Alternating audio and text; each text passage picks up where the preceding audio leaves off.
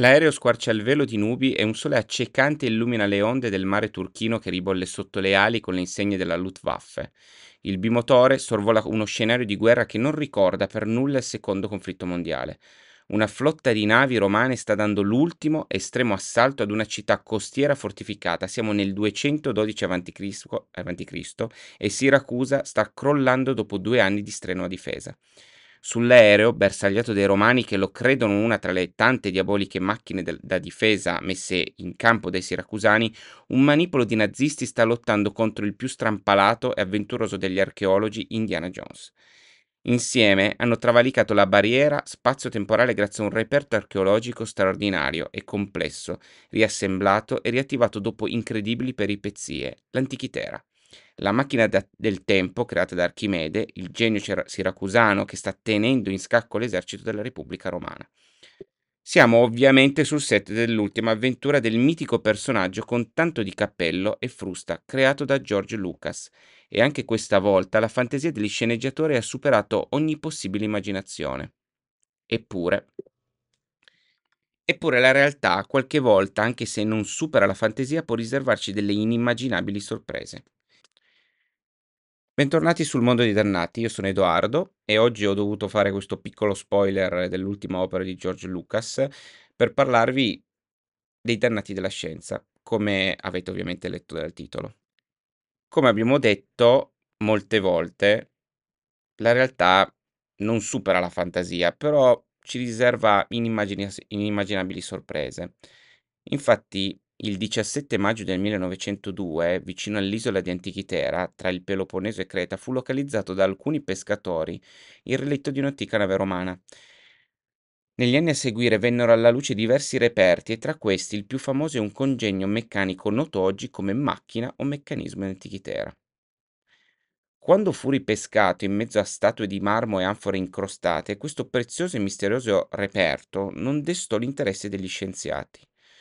Fu solo l'anno dopo che i ricercatori del Museo archeologico nazionale di Atene si accorsero di alcuni sofisticati ingranaggi in bronzo al suo interno, con ruote dentate di precisione spesse pochi millimetri.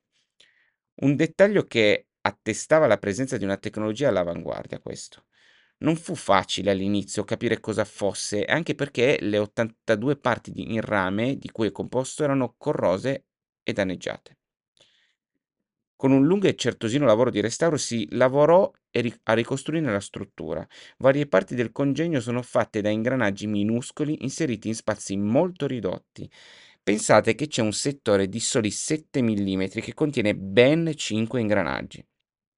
Il meccanismo, tra l'altro, risultò costruito in base al complesso ciclo metonico, dal nome dell'astronomo greco Metone, un ciclo di 19 anni solari e 254 mesi lunari, sul quale erano calcolati alcuni calendari del passato. La macchina risultò così essere un antichissimo calcolatore per il calendario solare e lunare, le cui ruote dentate potevano riprodurre un rapporto matematico molto simile a quello necessario per ricostruire il moto della Luna in rapporto al Sole. Nel 1974 il fisico britannico Derek J. De Solla Price pubblicò un articolo in cui si mettevano per la prima volta in relazione il planetario di Archimede, sì proprio lui, e guarda un po' la stessa macchina di Antichitera suggerendo quindi che la paternità del meccanismo fosse del genio di Siracusa.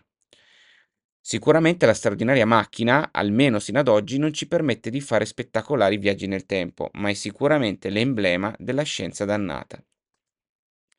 È un viaggio incredibile e complesso quello che ci condurrà lungo la strada delle scoperte e delle invenzioni dimenticate e la prima tappa ci porta negli Stati Uniti. L'auto sfreccia sulla statale abbordando elegante nella sua livrea rosso fuoco la curva in leggera salita e una sportiva due posti, decisamente accattivante con quella linea che ricorda un prototipo di Le Mans. Che cos'ha di così particolare da attirare l'attenzione di chi segue con lo sguardo le sue evoluzioni tra i tornanti che si inerpicano sul versante della collina? Che la sua carrozzeria è 10 volte più solida dell'acciaio, praticamente indeformabile, e il suo motore è alimentato da un biocarburante. L'impronta di inquinamento del veicolo è il 22% in meno rispetto a una moderna vettura elettrica, con versioni di motorizzazione che vanno da 80 a 400 cavalli. No, non è un film di fantascienza una scena dell'ultimo Mission Impossible. Stiamo semplicemente assistendo alla prova su strada della nuovissima Renew Sport Car. Il sogno diventato realtà di Bruce Dietzen, il presidente di Renew, un'azienda della Florida. Si tratta di un'auto sportiva con, lo, con la scocca realizzata al 100% in fibre di canapa. Sì, avete sentito benissimo, canapa, e che può essere alimentata da biodiesel o etanolo, unendo così la sostenibilità ecologica ad ottime prestazioni per quanto riguarda il motore e la velocità. L'obiettivo di Bruce era di creare un'automobile con un impatto ambientale positivo, diventando un aiuto anziché un peso per l'ecosistema. E così è stato. La CO2 necessaria a produrre, non a far viaggiare, una macchina tradizionale ammonta a 5-10 tonnellate, mentre la produzione di una Renew pareggia i conti con l'ambiente. Questo grazie alla canapa che è una pianta e in quanto tale trasforma la CO2 in ossigeno durante tutto il suo ciclo di vita, con la non marginale differenza con gli alberi che è molto più rapida nella crescita. Gli alberi infatti necessitano di circa una ventina di anni per crescere e raggiungere lo stato adulto, mentre alla canapa bastano 3 o 4 mesi.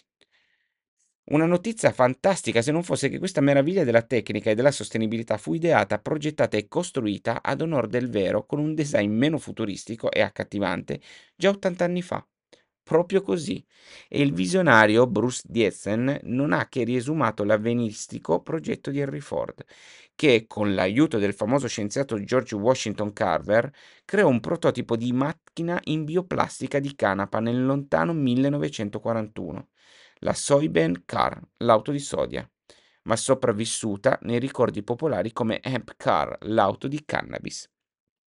Il 13 agosto di quel fatidico anno, mentre la seconda guerra mondiale sconvolgeva l'Europa e da lì a pochi mesi i giapponesi avrebbero attaccato Pearl Harbor, gli Stati Uniti avevano ancora l'opportunità di distrarsi con le tradizionali feste estive. Ai Dearborn Days, il festival della città dove ha sede il colosso automobilistico Ford, fece la sua comparsa tra gli stand e le bancarelle di cibo una strana automobile guidata dallo stesso Henry Ford. La vettura, che aveva una forma coerente con i modelli di quegli anni, era però sorprendentemente innovativa nel tipo di costruzione. Sopra ad un telaio in tubi metallici un team guidato da Lowell Overly, al quale era stato trasferito ehm, il progetto dopo l'insuccesso di Eugene Turenne Gregory, capo del dipartimento design, era stata applicata una carrozzeria composta da 14 pannelli in materiali plastici rinforzati con l'utilizzo per il 10% di fibre di canapa. Questa vettura sperimentale rispondeva ad una precisa strategia di Henry Ford, quella di unire l'industria e l'agricoltura in progetti comuni che permettessero di recuperare gli scarti o i prodotti a basso costo, utilizzandoli al posto dell'acciaio e consentendo anche costruzioni più leggere e resistenti. Fu concepita anche come risposta alla carenza dello stesso acciaio dovuta al razionamento portato in dote dal conflitto mondiale. A realizzare questa avveniristica automobile era stato il Soybean Laboratory of Greenfield, Vill- Greenfield Village, oggi sede del Museo Ford, che si avvalse, come abbiamo detto, della preziosa consulenza del botanico e chimico George Washington Carver. Era stato proprio lui, grazie al suo lavoro al Tuskegee Institute in Alabama, finanziato proprio da Ford, a formulare la composizione del materiale di origine vegetale con cui erano stati costruiti i 14 pannelli. 50% di fibre provenienti dal Pinus eliotti eliotii, una conifera diffusa nel sud-est del paese, un 30% di paglia, un 10% di rami, fibra vegetale usata da migliaia di anni in Oriente e impiegata dagli egiziani per avvolgere le mummie, e un 10% di canapa. Il tutto assemblato con una resina cellulosica ricavata appunto dalla soia. Ma la hemp car era rivoluzionaria anche per la propulsione. Infatti fu progettata per sostenere un carburante specifico, l'etanolo di canapa, che veniva raffinato dai semi della pianta e che garantiva ante litteram emissioni zero. Già nel 1925 Ford, in un'intervista al New York Times, aveva lanciato una provocazione. Il carburante del futuro sta per venire dal frutto, dalla strada o dalle mele, dalle erbacce, dalla segatura, insomma da quasi tutto. C'è combustibile in ogni materia vegetale che può essere fermentata e garantire l'alimentazione. C'è abbastanza alcol nel rendimento di un anno di un campo di patate utile per guidare le macchine necessarie per coltivare i campi per un centinaio di anni. Perché consumare foreste che hanno impiegato secoli per crescere e miniere che hanno avuto bisogno di intere aree geologiche per stabilirsi, aveva profetizzato Ford, se possiamo ottenere l'equivalente delle foreste e dei prodotti minerali nel- dall'annuale crescita dei campi di canapa? Infatti la canapa non fu messa da parte. Nel 1942 i contadini americani furono incoraggiati a coltivare la canapa per scopi bellici, con un filmato di propaganda del Dipartimento dell'Agricoltura intitolato Hemp for Victory, canapa per la vittoria. Con la guerra, infatti, alcuni prodotti industriali di importazione necessari all'industria e soprattutto alle forze armate scarseggiavano e si pensò intelligentemente di sostituirli con derivati della canapa. Poi, però, alla fine della guerra l'idea di Ford cadde nell'oblio. L'imprenditore morì sei anni dopo la presentazione della sua avveniristica automobile e la Ford Amp Body Car non entrò mai in commercio. Perché un'idea così geniale non ebbe un futuro? Ma la risposta potrebbe non essere banale, per nulla piacevole per chi ha vissuto quegli, questi ultimi 80 anni in balia del dominio energetico degli idrocarburi. La storia ci potrà dare una mano per chiarirci le idee, ma prima facciamo due passi tra la botanica. La grande famiglia della canapa comprende diverse specie di piante. Tra di esse la specie più utilizzata dall'uomo è la, cana- la canapa sativa, la cui resina è praticamente priva di cannabinoidi, quelle sostanze psicotro- psicotrope di cui il THC è il principale componente. I cannabinoidi invece sono presenti nelle foglie e nelle inflorescenze di un'altra specie di canapa, di canapa, la canapa indiana o canapa indica. La sua resi- resina è ricca di THC e questo principio attivo è sempre stato utilizzato dall'uomo a scopo curativo. L'olio derivato dalla canapa infatti costituiva medici- un medicinale nella tradizione ayurvedica. Ma anche in Occidente erano note le proprietà terapeutiche della cannabis. La pratica di fumare le foglie arrotolate di canapa con scopi curativi è molto antica e per secoli la cannabis è stata utilizzata come medicinale. Questa pianta veniva usata come analgesico contro le emicranie, l'epilessia, per contrastare la nausea e il vomito, il glaucoma, la debolezza muscolare nel, nel trattamento di dolori provocati dal tumore.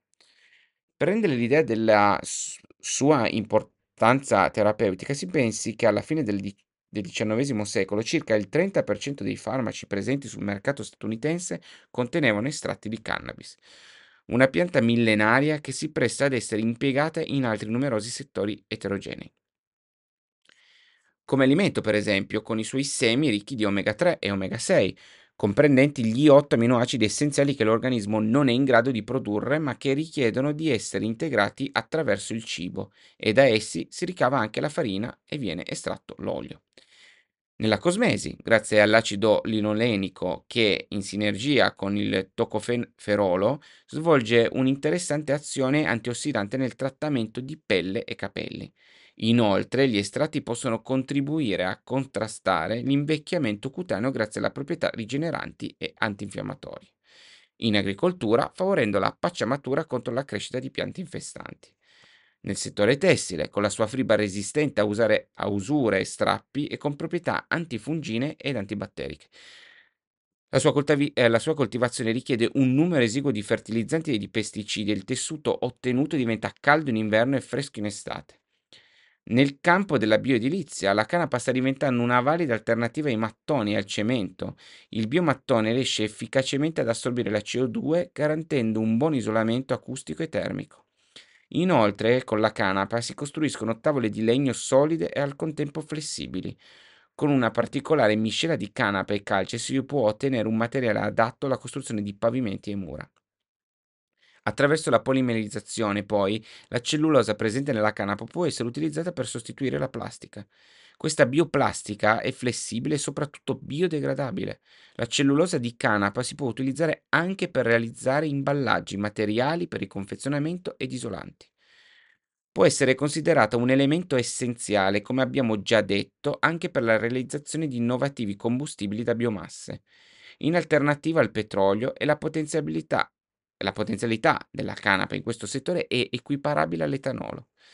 La canapa, infine, può essere utilizzata anche per produrre carta e, cosa non di poco conto, senza abbattere un solo albero durante il processo produttivo.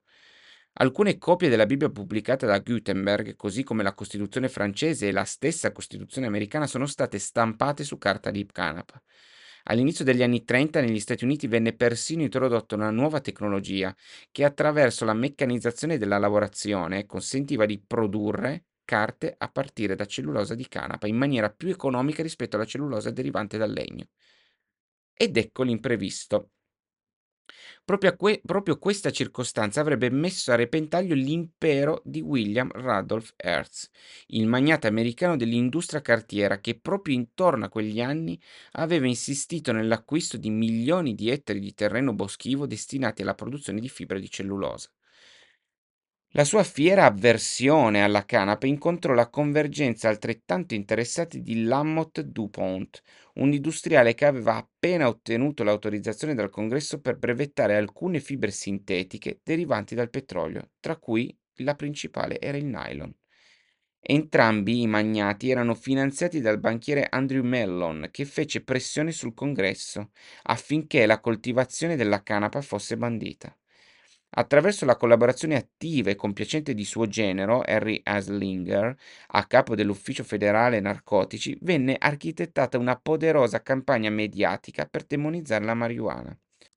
La campagna mediatica e la pressione delle lobby della carta e del petrolio sfociò nella Marijuana Tax Act del 1937, con cui veniva di fatto proibito l'uso, il commercio e la coltivazione della canapa in tutto il territorio degli Stati Uniti. Anche se il THC si trova solo nelle foglie e nei fiori di una specie particolare di canapa, la canapa indica, indica, il divieto si estese alla produzione dell'intera famiglia della canapa e di ogni sua parte. La feroce demonizzazione nei confronti di questa famiglia si dimostrò inarrestabile e destinata ben presto a varcare gli stessi confini americani, grazie anche al fatto che alla fine degli anni 50 gli Stati Uniti avevano acquisito una vera e propria leadership economica e politica mondiale. Il monopolio assoluto del petrolio e dei suoi derivati, della cellulosa e dei farmaci sintetici era così garantito. La canapa e le sue enormi ed eclettiche potenzialità erano dannate per sempre. E credeteci, e in buona compagnia. Sì, perché la storia umana, incredibilmente, è costellata di scoperte e invenzioni dannate, dimenticate nell'oblio di anni, secoli, millenni, per poi risorgere, in alcuni casi come la Fenice, dalle proprie ceneri. Siamo tutti convinti di un continuo processo di crescita e dello sviluppo lineare e conseguenziale del sapere umano, ma non è sempre così, anzi. E come spesso accade, la storia ci aiuta a capire. Il primo impianto di distribuzione di acqua potabile che riforniva un'intera città fu sviluppata a Paisley, in Scozia, nel 1804 da John Gibb, per fornire acqua al suo locale di candeggio ed all'intero centro urbano. Nel giro di tre anni, l'acqua filtrata fu trasportata a Glasgow. Parigi, per esempio, beneficiò di, una simile, di un simile trattamento solo nel 1806. Eppure tutti ricordiamo le grandi opere idrauliche dei Romani, gli acquedotti, le terme, ma incredibilmente dopo il crollo dell'impero tutte queste innovazioni deperirono senza poter essere rinnovate e dovettero appunto trascorrere più di mille anni per riavere una tecnologia adeguata per l'utilizzo dell'acqua potabile e lo sviluppo delle fognature. Ma la storia ci racconta che in verità già 3000 anni prima di Cristo in Pakistan, nella valle dell'Indo, furono create reti, reti idriche e di scolo delle contubature, ricoperte di pece per evitare perdite, che portavano acqua ai bagni pubblici della città. Una tecnologia perfetta e innovativa sviluppata quasi 5000 anni prima delle opere idrauliche inglesi. Che dire poi del legno compensato che secondo alcuni siti su internet risulta essere stato inventato nel 1905 dallo statunitense Emmanuel Nobel, padre del più famoso Alfred Nobel, impegnato a trovare un modo economico e funzionale per utilizzare i materiali di scarto delle segherie. Compensato che venne così utilizzato per la prima volta dalle ferrovie americane. Ad onor del vero, però, il primo vero brevetto per il compensato fu ufficialmente rilasciato a Witkowski, Londra, ad un certo John K. Mayo il 26 dicembre 1865. Già, Peccato che in Egitto, sotto la guida dell'archeologo britannico Howard Carter, furono scopet- co- scoperti nella tomba di Yuya e Tuya, i nonni della moglie di Tutankhamon, molti articoli di arredo, tra cui una testata del letto chiaramente costruita secondo il principio del compensato, così come il sarcofago di una tomba reale della terza dinastia, i cui lati erano fatti di sei strati di legno incollati saldamente insieme. E tutto ciò solo 4500 anni prima di Nobel. Nulla, però, in confronto alle scoperte cinesi che hanno anticipato di secoli e millenni quelle che per antonomasia sono passate poi alla storia come geniali intuizioni moderne. E badate bene, non parliamo delle ormai risapute invenzioni della polvere da sparo e della carta moneta, no. I cinesi infatti, già sette secoli prima di Cristo, usavano per la semina, per favorire una crescita più veloce delle piante, seminatrici meccaniche che infilavano i semi nel terreno a precise distanze uno dall'altro in file parallele, evitando così anche un inutile spreco di sementi.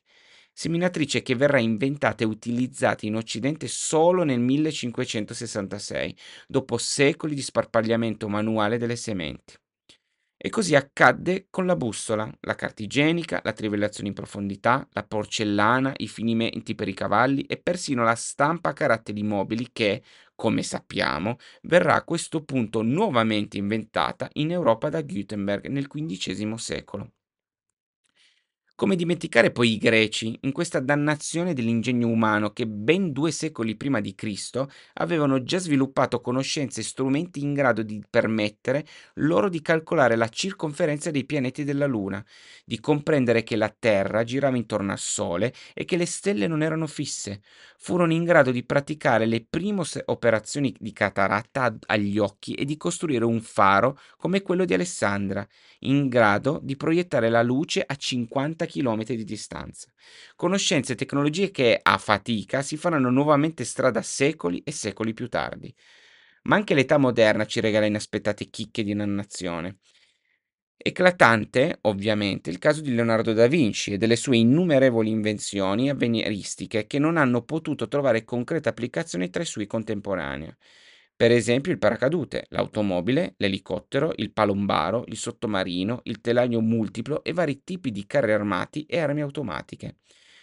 Sicuramente il suo genio precorreva di molto i tempi, anticipando soluzioni tecniche che si, sarebbero potute applicare solo col sviluppo di altre tecnologie. Certo è che i suoi progetti furono per secoli dimenticati in un drammatico oblio scientifico. Che dire poi di Galileo Galilei e il suo cannocchiale, con tutte le implicazioni che un suo sviluppo e conseguente uso corretto avrebbero permesso all'umanità di percorrere tempi del, i tempi delle conoscenze astronomiche e non solo. Un chiaro esempio di dannazione ideologica che pur di evitare possibili rivoluzioni nel pensiero dominante dell'epoca, preferì demonizzare la scoperta e accantonarla, obbligando alla Biura la ritrattazione totale da parte del suo incolpevole inventore. Dannazione diabolica potremmo dire in questo caso. Ma anche in epoche più recenti il mancato sviluppo contestuale dell'invenzione ha creato non pochi problemi e inammissibili ritardi. Tra le scoperte e le invenzioni che non hanno trovato immediate e adeguate applicazioni ricordiamo sicuramente i superconduttori intuiti e scoperti nel 1911 e sviluppati solo 50 anni più tardi e il transistor, inventato nel 1947 ma per anni considerato solo una pura e semplice curiosità scientifica e utilizzato più tardi per la creazione delle radio portatili, divenendo così strumento essenziale nel mondo delle- dell'elettronica.